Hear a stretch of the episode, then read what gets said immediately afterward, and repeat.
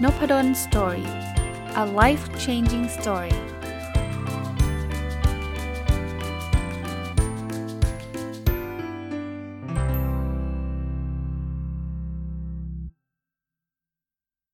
วัสดีครับ ยินดีต้อนรับเข้าสู่ Nopadon Story พอดแคสต์นะครับแล้วก็วันเสาร์นะครับ ยินดีต้อนรับเข้าสู่รายการ Weekend Entrepreneur หรือรายการผู้ประกอบการวันหยุดนะครับก็ยังอยู่กับหนังสือที่ชื่อว่าความลับของความมั่งมีนะครับชื่อภาษาอังกฤษชื่อ The Having แต่ว่าคนเขียนเป็นคนเกาหลีนะเขียนโดยคุณลีซอยูนแล้วก็คุณฮงจูยูนแล้วก็แปลโดยคุณจินดารัตทำธรรมรงวุฒินะเอ่อ มาโดยมามาพูดถึงธีมหนังสือสักนิดหนึ่งเพราะว่าหลายคนอาจจะเคยฟังแล้วหลายคนอาจจะมาฟังไปตอนแรกนะครับ หนังสือเล่มนี้เขาพูดถึงจิตวิทยาที่มันจะช่วยดึงดูดทำให้เกิดความมั่งมี ซึ่งก็พูดมาทุกตอนเลย เพราะว่าผมเกรงว่าเดี๋ยวบางคนจะรู้สึกว่า เอ้ยมันจะไม่เป็นวิทยาศาสตร์ มันอยู่ดีๆ มาคิดแล้วมารวยอยู่เฉยๆจะรวยหรือเปล่าเออผมว่าส่วนตัวผมนะข้อที่ 1 ก็คือถ้าเกิดมันไม่ได้มีอะไรเสียหาย ทดลองดูได้นะครับ ข้อที่ 2 ผมว่าลึกๆเนี่ยมันมีความเป็นวิทยาศาสตร์อยู่คือ ถ้าเรามีจิตใจที่ดีอะจิตใจที่มันเป็นบวกจิตใจที่มันร่าเริงแจ่มใสเนี่ยโอกาสที่เราจะดึงดูดคนต่างๆ เข้ามาในชีวิตเรามันจะง่ายกว่า เราคิดได้ง่ายครับ เราเห็นหน้าตาคนบูดบึ้งเราก็ไม่อยากเข้าไปคุยใช่ไหมเราเห็นหน้าตาคนยิ้มแย้มแจ่มใสเราก็อยากเข้าไปคุย แล้วยิ่งมันมีคนคุยกับเราเยอะอะ connection เราเยอะอะโอกาสทางธุรกิจโอกาสของความร่ำรวยมันก็จะสูงขึ้น ธรรมชาติมันน่าจะเป็นแบบนั้นนะครับ มาดูกันต่อนะครับที่เป็นไฮไลท์ของหนังสือเล่มนี้ แล้วก็ผมต่อยอดไว้นิดนึงว่ามันอาจจะใช้ได้มากกว่า Weekend Entrepreneur คือผู้ประกอบการวันหยุด แต่ว่าทีมทีมรายการเราก็เป็นผู้ประกอบการวันหยุดเนี่ยผมก็คิดว่านำมาใช้ได้เช่นเดียวกันนะเขาเขียนไว้แบบนี้ครับ อันนี้เขาบอกว่าเวลาคุณอยากได้อะไรมากเกินไป ก็จะจดจ่อกับการไม่มีมัน คุณรู้สึกแบบนั้น เพราะคุณรู้สึกว่าตัวเองไม่มีบางอย่าง ความรู้สึกมั่งมีหมายถึงการตามน้ำเหมือนนั่งไปตามรางน้ำในสวนสนุกที่มีน้ำหล่อเลี้ยงอย่างราบรื่นและสบายใจอะแปลความหมายแบบนี้ก็บอกว่าเฮ้ยคือมั่งมีเนี่ยไม่ได้เป็นความรู้สึกที่แบบหูใจจดใจจ่อฉันอยากรวยฉันอยากรวยฉันอยากรวย ถ้าเรามีใจจดจ่อแบบนั้นน่ะโอกาสที่เราจะรวยมันจะเริ่มยากแล้วเพราะมันจะมีความเครียด คือจดจ่อมากเกินไป แล้วเขาในในหนังสือเขาบอกว่ามันแปลว่ามันเป็นการย้ำเตือนเลยว่าฉันจนฉันจนฉันจน เพราะคาว่าฉันอยากรวยเนี่ย มันต้องจนใช่ไหมมันถึงจะอยากรวย เวลาเราคิดแบบนี้มันคิดลบนะเพราะนั้นมั่งมีเนี่ยคือตอนนี้คุณยังไม่มีเงินเป็นล้นฟ้าใช่ แต่คุณรู้สึกเต็มอิ่มแล้วอะเติมเต็มชีวิตเขาเปรียบเหมือนกับเหมือนเล่นสไลเดอร์ผมใช้คำว่าสไลเดอร์แล้วกัน แล้วมันลื่นลงมาเรื่อยๆเลยครับ แล้วเดี๋ยวชีวิตมันจะดีเอง ก็อย่างที่เรียนนะครับว่าเราทดลองดูได้นะครับ เพราะพวกนี้มันไม่ได้ต้องใช้เงินใช้ทองอะไรมากมาย ไม่มีความเสี่ยงเลยนะก็ลองทดลองดูว่าถ้าเกิดเรา ลองรู้สึกว่าเออตอนนี้เราเราก็มีชีวิตที่ดีนะ รู้สึกแฮปปี้เวลาเราเราเราจ่ายเงินในสิ่งที่เราคิดว่ามันคุ้มค่ามันทำให้เรามีความสุข อะไรที่เราจ่ายเงินแล้วเรารู้สึกตะขิดตะขวงใจหรือว่ารู้สึกไม่ดีก็อย่าไปจ่ายมัน ก็แปลว่าเราจะเซฟเงินได้มากขึ้นด้วยซ้ำนะครับถ้าเราใช้ความรู้สึกอันนี้นะอะถัดไปครับก็บอกว่า เวลาคนเราปล่อยตัวไปตามกระแสน้ำพวกเขาย่อมไม่รู้ว่าตัวเองจะไปไหน แต่พวกเขาจะเห็นทิศทางโดยรวมของกระแสน้ำได้ด้วยการกำหนดจุดไปตลอดทางและเชื่อมโยงเข้าด้วยกัน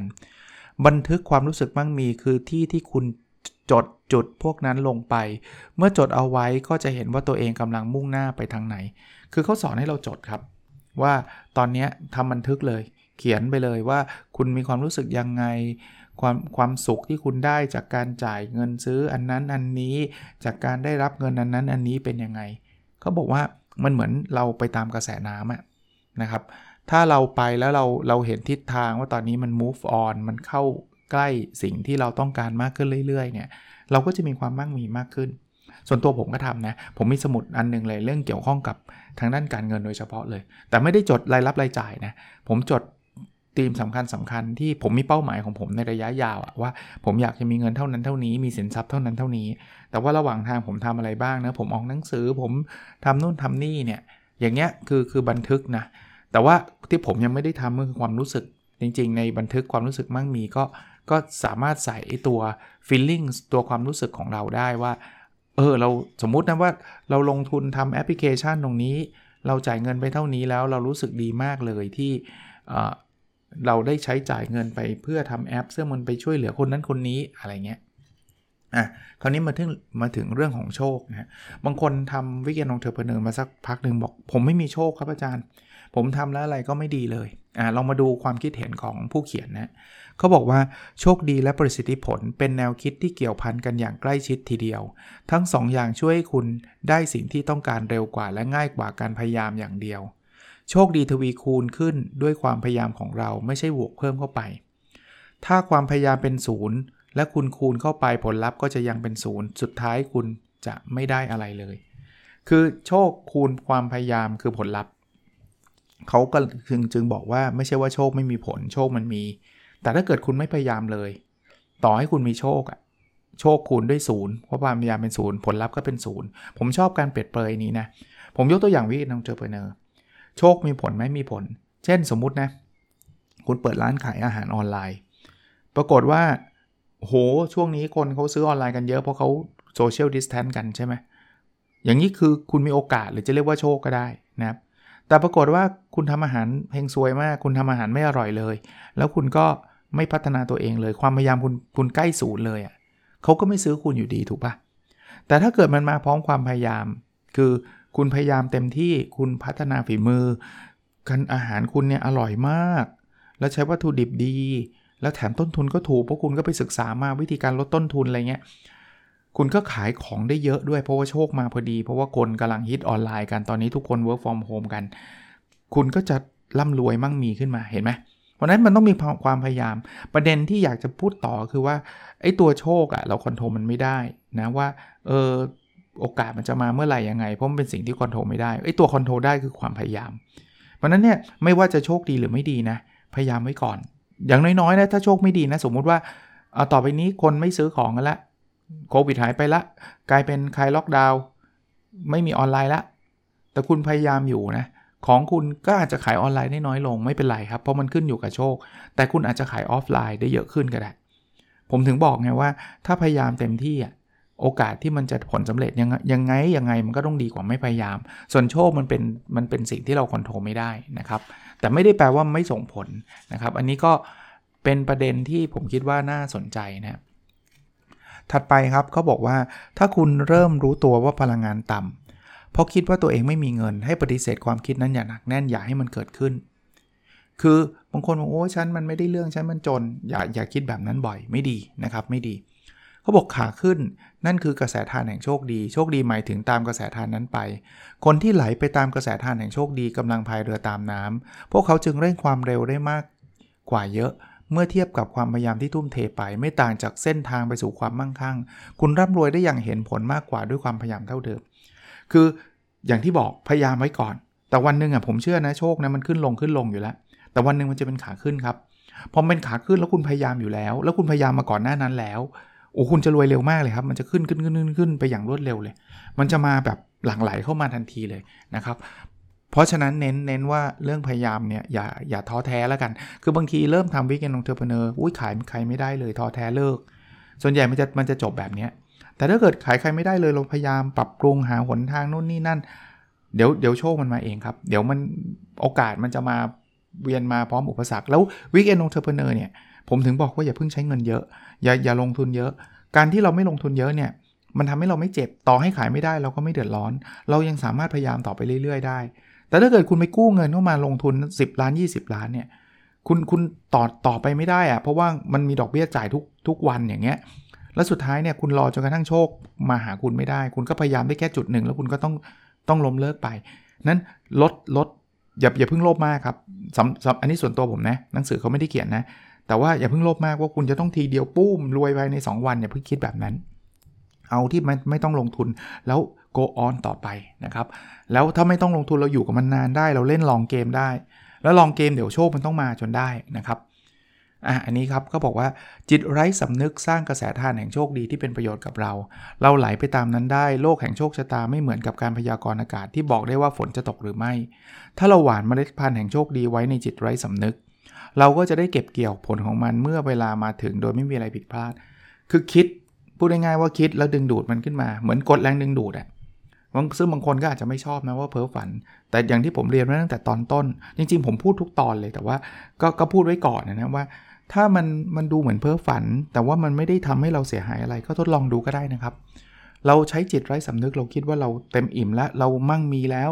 เรามีความสุขแล้ว เดี๋ยวเดี๋ยว ในหนังสือเขาก็บอกเดี๋ยวมันจะเห็นเองอะว่ามันจะดึงดูดสิ่งดีๆมามันจะดึงดูดรายได้ ดึงดูดความมั่งมี ที่เราคิดว่านั่นแหละคือของจริงนะจริง ๆ เรารู้สึกก่อนนะไม่ใช่ว่าต้องรอให้รวยก่อนค่อยรู้สึกดี มันต้องรู้สึกดีก่อนแล้วแล้วจะรวยพูดง่ายๆนะถัดไปครับเขาบอกว่าคนรวยใส่ความคิดว่าพวกเขามีเงินลงไปในใจ สมองคนเราเลือกกระแสทานแห่งโชคดีโดยขึ้นอยู่กับคุณใส่คำสั่งอะไรลงไป ปัจจุบันนิยามอดีต อดีตจะเป็นทรัพย์สินมีค่าเมื่อมันถูก เมื่อมันนำคุณไปสู่การตระหนักรู้ในปัจจุบัน อีกอย่างหนึ่งการรู้สำนึกในบุญคุณ จะพาโชคดีที่ยิ่งใหญ่กว่ามาหา ศาสตร์แห่งความโชคดีสอนเราว่าความสุขนำพาความสำเร็จมาให้เรามากกว่าที่ความสำเร็จจะนำพาความสุขมาให้ ก็ไม่ต้องเชื่อก็ได้ครับ ทดลองเอานะครับ ให้เราคิดว่าเรามีเงินบางคนคิดได้ไงบ้าเหรออาจารย์โลกสวย คือไม่เป็นไรครับ ก็ลองคิดมันคิดมันไม่ต้องจ่ายตังค์นี่ลองคิดว่าเรามีเงินก่อนทั้งๆที่เราไม่มีนะครับ สร้างความสุขเขาเรียกกระแสธารแห่งความโชคดีมานะครับ เสร็จแล้วเนี่ยเราลองดูครับว่าการที่เรา happy การที่เรามีความสุขการที่เราสำนึกในบุญคุณ ว่าเฮ้ยวันนี้เราก็ดีกว่าคนอื่นๆตั้งเยอะแยะนะเรามีอาหารเช้ากิน เรามีอาหารเที่ยงกินเรามีอาหารกลางวันที่อร่อยกิน เรามีครอบครัวเรามีอะไรหลาย ๆ อย่างเนี่ยนะครับเดี๋ยวเดี๋ยวความสุขมันจะดึงความสำเร็จมา ถ้าเป็นวิทยาศาสตร์อย่างที่ผมเล่าให้ฟังตั้งแต่ตอนต้นว่า พอเรามีความสุขคนอยากจะคุย คนอยากจะติดต่อ คนอยากที่จะดีลกับเรา เราจะแผ่พลังความสุขออกไปได้เยอะ พอเราดึงดูดคนเหล่านั้นเข้ามาโอกาสมันก็จะมาหาเรา ดีกว่าเรา โอ้ฉันมันเฮงซวย ฉันมันโง่ ฉันมันไม่เก่ง ฉันมันจน แล้วมันมันไม่ได้ทำอะไรให้ชีวิตเราดีขึ้นกับความคิดแบบนั้นนะครับ เพราะนั้นทดลองดูนะครับ อันนี้ก็เป็นข้อเขียนของหนังสือเล่มนี้ จริงๆ ก็เป็นธีมหลักของหนังสือเล่มนี้นะครับ อันนี้ต่อไปเขาก็บอกว่าระดับสูงสุดของความระดับสูงสุดของความรู้สึกมั่งมี คือการร่วมทุกข์ร่วมสุข การร่วมทุกข์ร่วมสุขแปลว่า ถ้าฉันให้ก่อนพลังจากจักรวาลจะคืนโชคดีที่ยิ่งใหญ่กับกว่ากลับมาให้ การร่วมทุกข์ร่วมสุขหมายถึงการลงทุนในโชคของการเงินของตัวเอง ดังนั้นคุณต้องตั้งใจพิจารณาให้ดี จะลงทุนกับคนที่ไม่ได้เรื่องได้ราวไม่ได้ เทคนิคนั้นง่ายมาก แค่ทำตามสัญญาณมั่งมีกำกับก็พอ คือรู้จักให้อะ อย่าไปแค่แบบจะโกยจะรับ เมื่อกี้ผมพูดบอกว่า เวลาเรามีความสุขคนจะดึง เราจะดึงคนดีๆ เข้ามาในชีวิตเรา แต่ไม่ใช่รู้สึกว่า เฮ้ย ฉันจะเอาประโยชน์จากคนนี้เว้ยเพราะฉะนั้นฉันแกล้งยิ้มใส่คนนี้อย่างนี้ไม่ใช่คนละแบบกันนะครับ เพราะฉะนั้นเนี่ยให้รู้จักให้ ถ้ารู้จักให้แบบมีความสุขเลยสมมุติว่าผมไปซื้อน้ำเต้าหู้ซื้อแล้วรู้สึกดีกับการจ่ายเงินไปซื้อน้ำเต้าหู้เพราะน้ำเต้าหู้เนี้ยมันเป็นมันเป็นแบบ สิ่งที่ผมชอบทานจริงๆผมชอบจริงนะตอนน้ำเต้าหู้ใส่ตู้เย็นเนี่ยชอบมากนะแต่พยายามจะลดเพราะว่ามันมีน้ำตาลเยอะเท่านั้นแหละนะคือคือมันมีความอิ่มอิ่มอิ่มอิ่มเอมใจอะอารมณ์แบบนั้นอะความรู้สึกดีแบบนี้นะครับเขาบอกว่าพอเราใช้เงินแบบนี้เราทำแบบนี้เนี่ยเราก็จะมีความรู้สึกมั่งคั่ง รู้สึกโชคดีเข้ามา แล้วเดี๋ยวมันก็จะดึงดูดสิ่งต่างๆ เข้ามาเอง ไม่ต้องเป็นแค่น้ำเต้าหู้นะ ผมพูดถึงทุกเรื่อง แต่เขาบอกว่าลงทุนเนี่ยก็สมมุติว่ามีคนชวนลงทุนอะเขาก็บอกให้ลงทุนกับคนที่เราดูแล้วว่ามันใช่อาจารย์จะรู้ได้ไงว่าใช่ไม่ใช่เขาบอกว่า คุณลงทุนแล้วคุณกระวนกระวายใจหรือเปล่าล่ะถ้าคุณกระวนกระวายใจ แสดงว่าไม่ใช่ อันนี้ผมพูดต่อเลยนะสำหรับคนเป็น Weekend Entrepreneur จะทำอะไรก็ตามต้องรู้สึกดีก่อน ถ้าทำรู้สึกแบบ โอ้ยเสียวว่านอนไม่หลับว่าอย่าอย่าทำ โดยเฉพาะ Weekend Entrepreneur อย่าทำมันแสดงว่ามันมันไม่ใช่แล้วล่ะ เนี่ยคือเขาเรียกว่าสัญญาณความมั่งมีทำแล้วรู้สึกผิด รู้สึกแบบฉันไม่น่าลงไปเลย อย่าทำถ้าถ้ายังมี feeling นี้อยู่ไปไปหาอย่างอื่นทำเถอะผมต่อยอดแม้กระทั่งการลงทุนในในตลาดหุ้นนะ มันมีปูรูนักลงทุนหลายคนพูดถึงเรื่องนี้นะ บอกว่าลงทุนแล้วซื้อหุ้นตัวนี้แล้ว ตอนกลางคืนต้องหลับสนิท ถ้าซื้อแล้วกวนกวายพวกนี้แม่งจะเจ๊งบอกว่า อย่างนี้อย่าซื้อ มันอาจจะเป็นทางของนักลงทุนหลายคน แต่ว่าอาจจะไม่ใช่ทางของผมก็แล้วกันนะครับ รวมไปถึง Weekend Entrepreneur เช่นเดียวกันนะครับ ก็พยายามโฟกัสในสิ่งที่เราทำแล้วเรารู้สึกสบายใจแล้วมันไม่เสี่ยง ผมถึงพยายามพูดแล้วพูดอีกนะครับ ว่าอย่าลงทุนเยอะอย่าลงทุนเยอะนะครับใน Weekend Entrepreneur อ่ามาดูต่อนะครับเขาบอกว่าคนเราต้องดูแลความสัมพันธ์อันมีค่าเหมือนของล้ำค่า แต่ถ้าทัศนคตินั้นพัฒนากลายเป็นความสัมพันธ์แย่ๆโชคร้ายก็จะตามมา ในหลายกรณีโชค ดีหรือร้ายของผู้คนตัดสินจากความสัมพันธ์ของพวกเขากับผู้อื่น โชคดีผ่านเข้ามาทางกุ้ยหรินหรือกุ้ยเหรินนะครับฉันใดโชคร้ายก็ผ่านมาทางความสัมพันธ์แย่ๆฉันนั้น เหตุผลที่คนเราตกลงอยู่ความสัมพันธ์แย่ๆก็คือความคาดหวังสูงเกินไป อยากได้สิ่งต่างๆ จากผู้คนบางตา ตรงกันข้ามถ้าคุณมีทัศนคติว่าฉันจะเป็นผู้ให้ก่อน หรือฉันจะให้มากกว่ารับ ก็จะเลี่ยงความสัมพันธ์แย่ๆเข้าสู่ความสัมพันธ์ดีๆ ได้ คือเขาบอกงี้ครับเขาบอกว่าคอนเน็ชันสำคัญใช่ไหมอย่างที่ผมบอก แต่คราวนี้ connection มันขึ้นอยู่กับเป็นบวกเป็นลบอีก ถ้าเป็นเป็น connection ว่าฉันรู้จักเธอแต่ฉันเกลียดเธอ เธอเกลียดฉันอย่างนี้ไม่ work นะครับอย่างนี้โชคร้ายจะตามมา เรื่องวุ่นวายจะตามมา แต่ถ้าเกิด connection มันเป็นถ้าฉันรักเธอแล้วเธอก็รักฉันอะอย่างนี้ work คราวนี้จะทำยังไงให้มันเป็นบวกอะ่ะเขาก็บอกว่าเราต้องรู้รู้จักให้มากกว่ารับอะ่ะ มันมีหนังสือที่ผมรีวิวไปแล้วนะครับ ชื่อ Give and Take อะผมผมผมเน้นเจาะลง Weekend Entrepreneur นะ ผมว่าหัวใจของของการทำ Weekend Entrepreneur ที่สำเร็จข้อหนึ่งเลยนะ เราต้องมีจุดมุ่งหมายก่อนว่า ฉันอยากที่จะช่วยคนอื่นให้ดีขึ้น คุณทำอาหารเนี่ย จุดมุ่งหมายอย่างแรกที่คุณควรจะต้องคิดคือ จะทำยังไงให้อาหารมันอร่อยแล้วเขากินแล้วเขามีความสุขอะแต่อย่าไปจุดมุ่งหมายว่า ฉันจะทำยังไง ฉันจะเอาเงินแกมาให้มากที่สุด ฉันอยากรวยเร็วเว้ย เพราะฉะนั้นใช้ฉันใช้ทรัพยากรห่วยๆไป แล้วเดี๋ยวฉันก็หลอกทำ marketing หลอกว่ากินแล้วสุขภาพดีนู่นนี่นั่น แล้วฉันก็ได้เงินเยอะ คิดแบบนั้นน่ะ ส่วนใหญ่จะพัง ส่วนใหญ่จะเจ๊ง คนไม่โง่หรอกครับ คนกินแล้วไม่อร่อย แหวะ หรือคุณเขียนหลอกอะไรต่างๆ เนี่ย คนเข้าใจแล้วคนรู้นะว่ามันไม่จริงใจอะ่ะ แล้วสุดท้ายนะ ชื่อเสียงคุณหายหมดนะครับ ให้มากกว่ารับ พยายามคิดเยอะ ๆ เลยทำไงให้มันดีที่สุด แน่นอนคุณต้องคุณ คุณไม่ใช่ทำการกุศล บอกอาจารย์บอกให้มากกว่ารับก็ทำอาหารแจกเลยเหรอ ไม่ใช่ เราต้องการรายได้เราเป็นวิกเกนองเทอร์เพเนอร์ถูกต้อง แต่พอยของเราคือ เฮ้ย แต่เราไม่ได้ไปของเงินเขานะ สิ่งที่เราให้เนี่ยมันมันคุ้มค่าแน่นอน ถ้ามันไม่คุ้มค่าคนซื้อเขาไม่ซื้อหรอกจริงไหมไม่ได้แปลว่าเราขายเท่าเท่าทุนไม่เกี่ยว มากกว่ามากกว่าทุนได้มีกำไรได้ แต่พอยคือสินค้านั้นนะคุณทำเต็มที่หรือเปล่า หรือบริการนั้นเนี่ยคุณให้อย่างเต็มที่หรือเปล่านะครับ อันเนี้ย คือคือสิ่งที่หนังสือพยายามที่จะบอกนะครับ แล้วผมก็ตีความต่อยอดไปนะครับอะอันนี้อาจจะเป็นเรื่องของเรื่องของโหราศาสตร์สักนิดนึงนะครับ แต่ว่าเขาเขียนไว้ก็เล่าให้ฟังแล้วกันนะครับเขาบอกดาวเสาร์เข้าวงรอบมักจะเกิดขึ้นช่วงอายุ 28ถึง30 ปี ช่วง 58ถึง60 ปี เป็นช่วงวัยที่คุณจะละทิ้งภาพลวงตาและวิธีคิดแบบผิดๆ เพื่อก้าวไปข้างหน้าครั้งใหญ่ ถ้าใช้เวลานี้ให้ดีคุณจะก้าวกระโดดครั้งมโหฬาร ถ้าคุณจดจ่อกับเสียงภายในผ่านความรู้สึกมั่งมีในช่วงวัยนี้ ผลของมันก็จะยิ่งใหญ่ขึ้นมหาศาล เขาบอกว่ามีคำพูดคำทางพุทธศาสนาอยู่คำหนึ่งคือต่างฝ่ายต่างจิก หมายถึงตอนที่ลูกเจี๊ยบจิกออกจากเปลือกไข่ แม่ไก่ก็จิกเปลือกออกจากภายนอกเพื่อให้มันแตกไปพร้อมกันด้วย ความเจ็บปวดทั้งหลายในช่วงเวลานี้ช่วยคุณออกจากเปลือกไข่เมื่อกระเทาะเปลือกแตกออกสู่โลกจริงแล้ว ก็ใช้โชคชะตาให้เกิดประโยชน์สูงสุดในการเปลี่ยนชีวิตได้อะคือสรุปง่ายๆครับ 28ถึง30เนี่ยเขาคิดว่ามันถ้าถ้าเป็นโหราศาสตร์เขาบอกดาวเสาร์ครบรอบ แต่ว่าถ้าเป็นเหตุการณ์ชีวิตเขาบอกช่วงนี้จะมีการเติบโตแบบก้าวกระโดด ถ้าเราเราพยายามใช้วิธีการอันเนี้ยความรู้สึกมั่งมีหรืออะไรแบบเนี้ยและอีกช่วงหนึ่งคือ 58ถึง60 ผมพูดแบบนี้ไม่ได้แปลว่า เฮ้ย ผมยังไม่ถึงนั้นผมไม่ต้องทำทำไปได้เรื่อยๆ เพราะว่าโชคดีมันมาได้เรื่อยๆครับ ความมั่งมีมันมาได้เรื่อยๆ แต่เขาบอกว่าถ้าใครอยู่ในยุคอยู่ต่อช่วง 38ถึง40 เอาโทษที 28ถึง30 กับ 58ถึง60 ลองทำอะไรแบบนี้ดู ผมผมพยายามวิเคราะห์เป็นวิทยาศาสตร์นะ 28ถึง30 เนี่ยจะเป็นช่วงเวลาที่คนกำลังเปลี่ยนแปลงชีวิตพอสมควรอย่างผมเนี่ยก็คือแต่งงาน เรียนจบ เราเรียนปริญญาตรีโท ตอนนั้นเรียนเอกอยู่ยังไม่จบนะครับ แต่ว่าก็ส่วนใหญ่ก็อาจจะตรีโทจบแล้ว แล้วก็แต่งงานมีมีมีหลักมีฐานอาชีพกำลังจะไป ผมเปลี่ยนอาชีพมาเป็นอาจารย์ตอนอายุ 30 เพราะฉะนั้นเนี่ย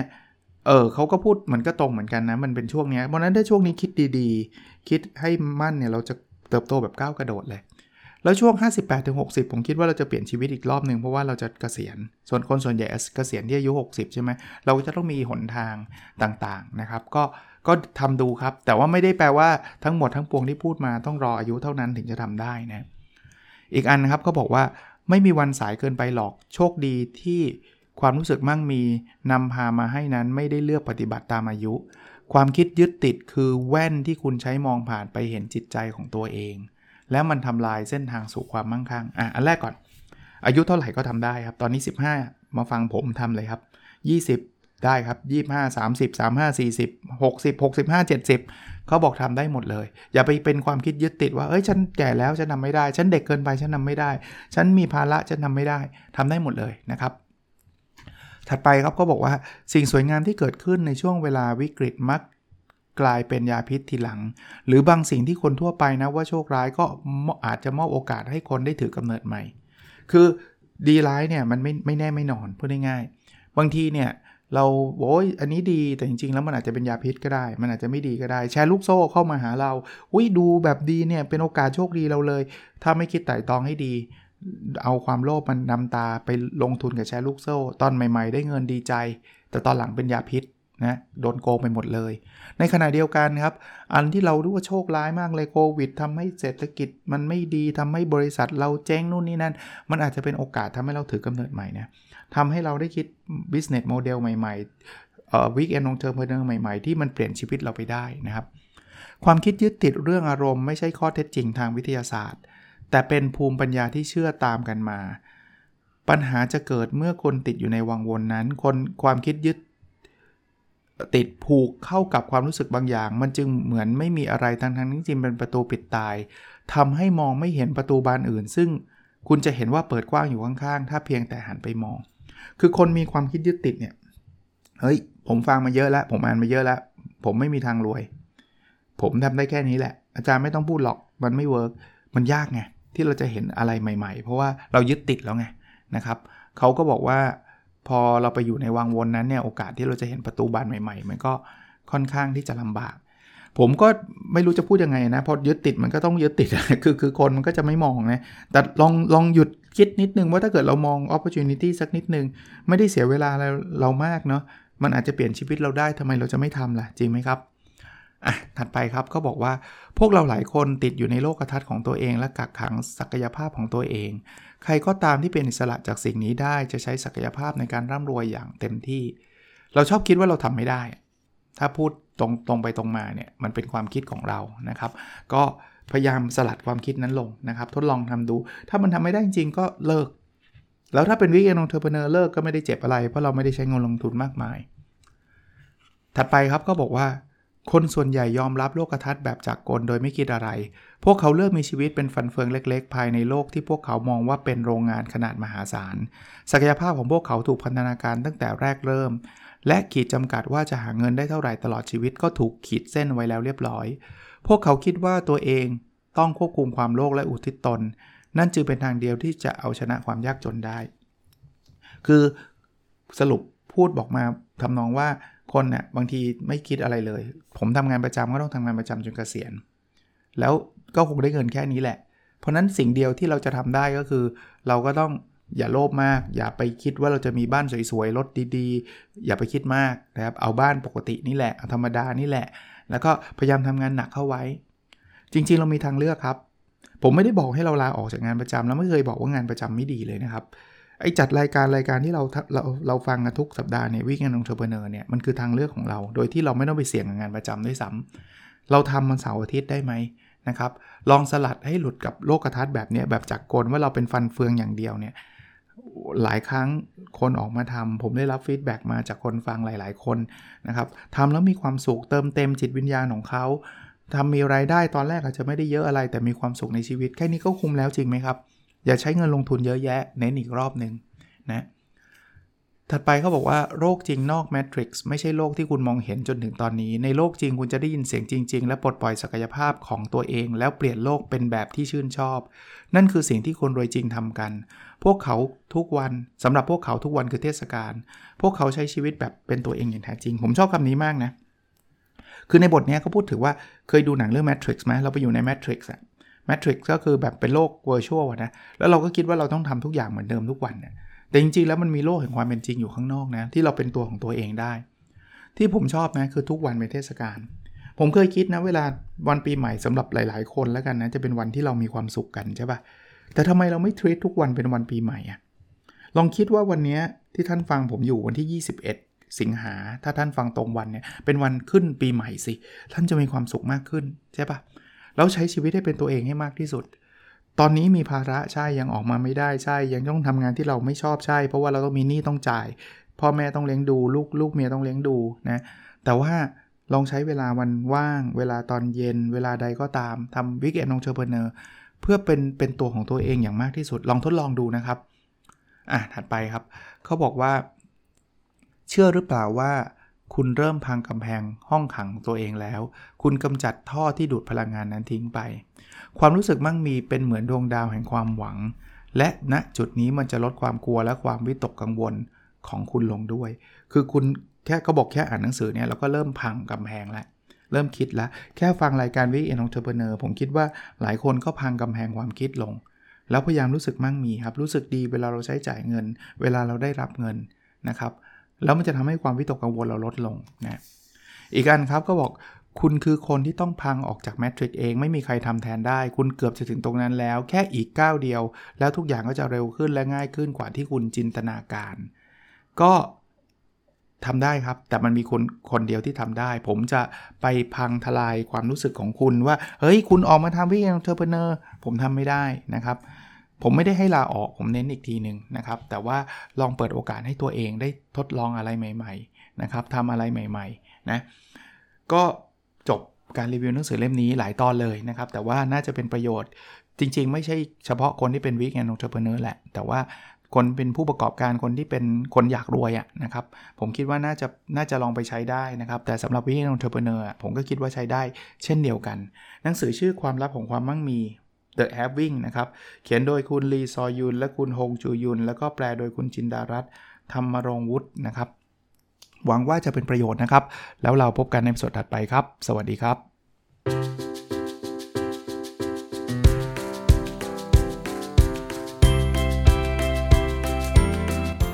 n o p a d o n Story a life changing story